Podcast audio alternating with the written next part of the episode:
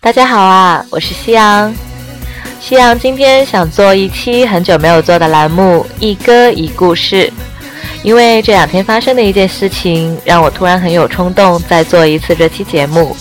而在今天这首潘玮柏的歌《专属于你》里面，夕阳将会跟你分享一个花痴的故事，很花痴哦，你不要笑。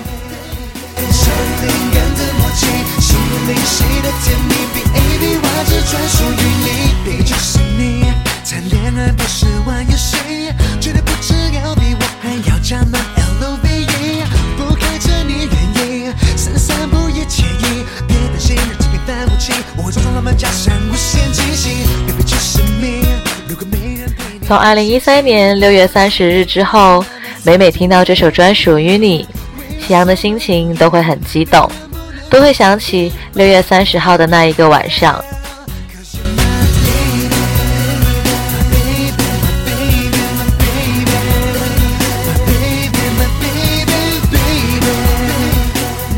那一晚是潘玮柏释放自己演唱会深圳站的演出夜。演出结束后，在 JW 大酒店举行了庆功宴。那一晚演出完后，梳洗完毕的韦伯换了一件浅蓝色牛仔的长袖衬衫，也许是兴奋依故依旧的缘故，从他灿烂到不行的笑容里看不出一丝的疲累。那一晚，整个宴会厅一直在循环播放着这首歌。韦伯坐在第一排中间的位置，和来做嘉宾的李晨坐在同一张桌子上。我在他后面的后面的后面的那一桌，从我的座位侧过身看过去，刚好可以看见他伟岸的背影。是的，是伟岸。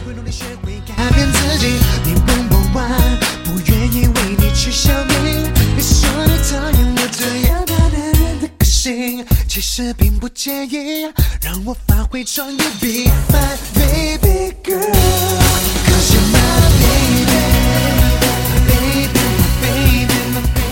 我从初一的时候偶然看到韦伯的 MV Tell Me，而喜欢上这个笑起来就会让我觉得很温暖的阳光灿烂的大男孩。我喜欢他肉肉的、壮壮的、肩膀宽宽的。浑身上下都散发着青春的气息，阳光又运动，再加上后来我喜欢上一个有点像他的师兄，于是乎我就再也分不清楚，我是因为师兄而愈发喜欢韦伯，还是因为韦伯而愈发喜欢师兄。总之，看到他们中的一个，我都会抑压不住的兴奋激动，于是两个就都越来越爱了。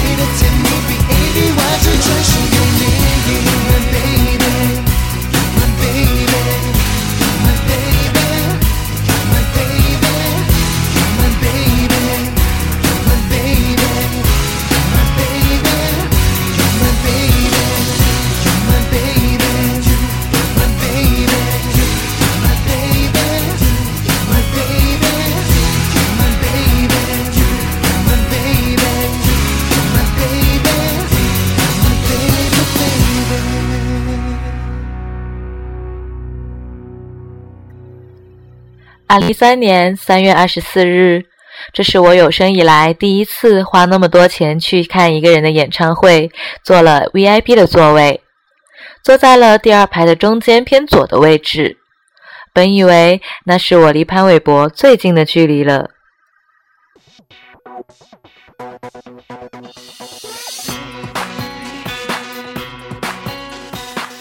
没想到，在机缘巧合之下，因为这次这一次第一次花费那么贵的演唱会，我知道了这家公司，而这家公司在招人。当时需要实习的我就去面试了，没想到我居然被面试上了。而到了那家公司之后，才发现韦伯的深圳演唱会居然还是我们负责。于是乎，从来没有想象到的，我竟然可以和韦博那么近。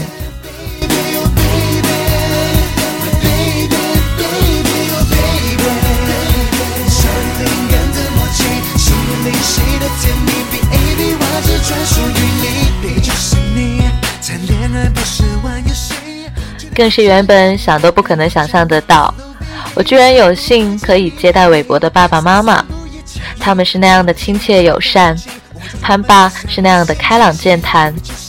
从他们口中听到他们喊我的名字，我的心情竟然有一种好像见到公婆的紧张和喜悦。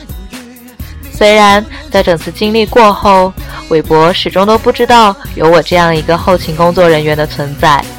出于工作准则的考虑，我并没有请求他跟我合照，也并没有跟他说我喜欢你很久了。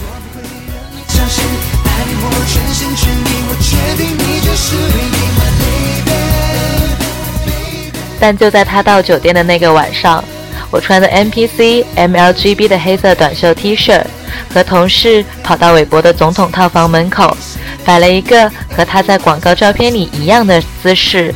用手盖住嘴巴，合照了一张，这算是我小小的花痴心理吧。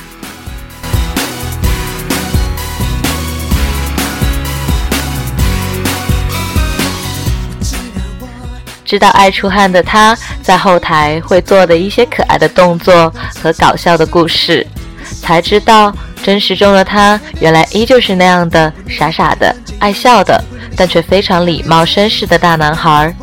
就是一个完美的狮子座男生。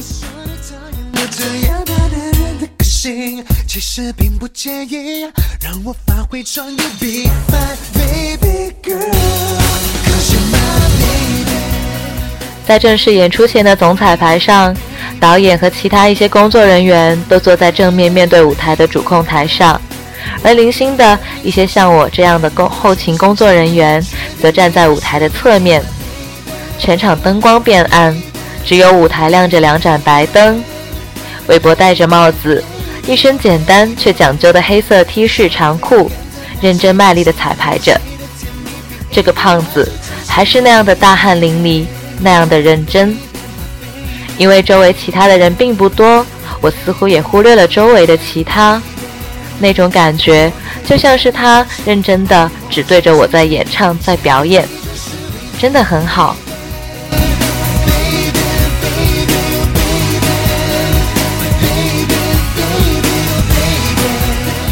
在后台，在酒店，有好几次，他迎面在通道的那头走过来，我们恰好在这边忙活。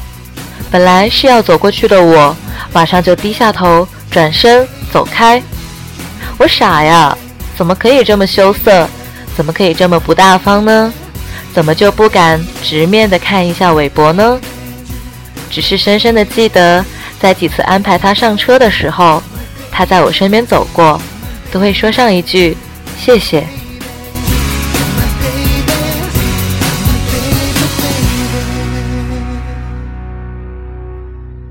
后来有做其他明星的演唱会后勤，但感觉完全不一样了。也许超脱了这种小花痴的心理，才能更加客观理智的去面对所有突发的状况吧。但我没有后悔的是。虽然我并没有和韦伯合照，或是告诉他我喜欢他，但在他的那一场演唱会里，我恪守了一个工作人员的准则，做好了本分，给韦伯团队做的后勤工作也没有纰漏，这些是我满足的。只是心里的那些花痴和紧张、难过的种种心情，一直到演唱会过去之后，好久我都无法释怀。以至于每每听到这首歌曲，我都会想起那一次经历。韦伯浅蓝色牛仔衬衫的宽广的肩膀，现在想起来还是会很想过去给他一个大大的拥抱呢。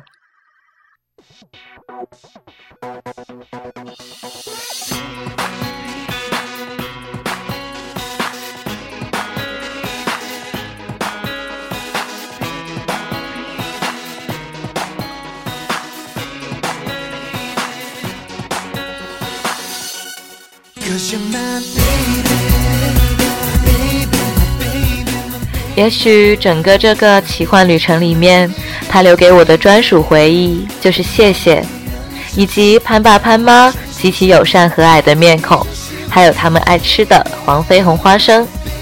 但是真心感谢这样的经历，这绝对是我人生里值得纪念的一件事。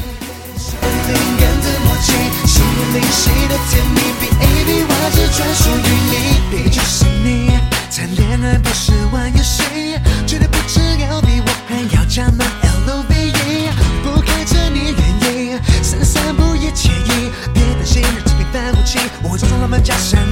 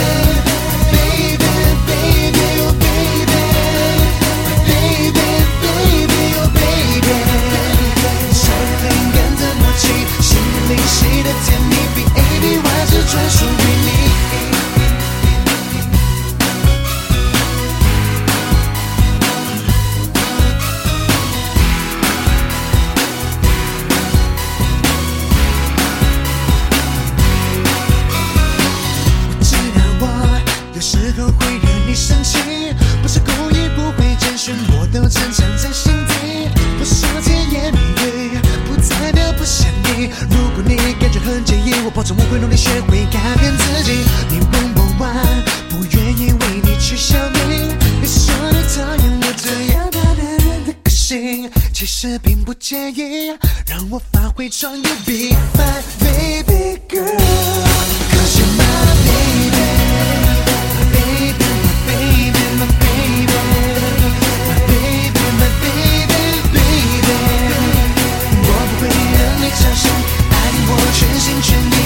定你就是唯一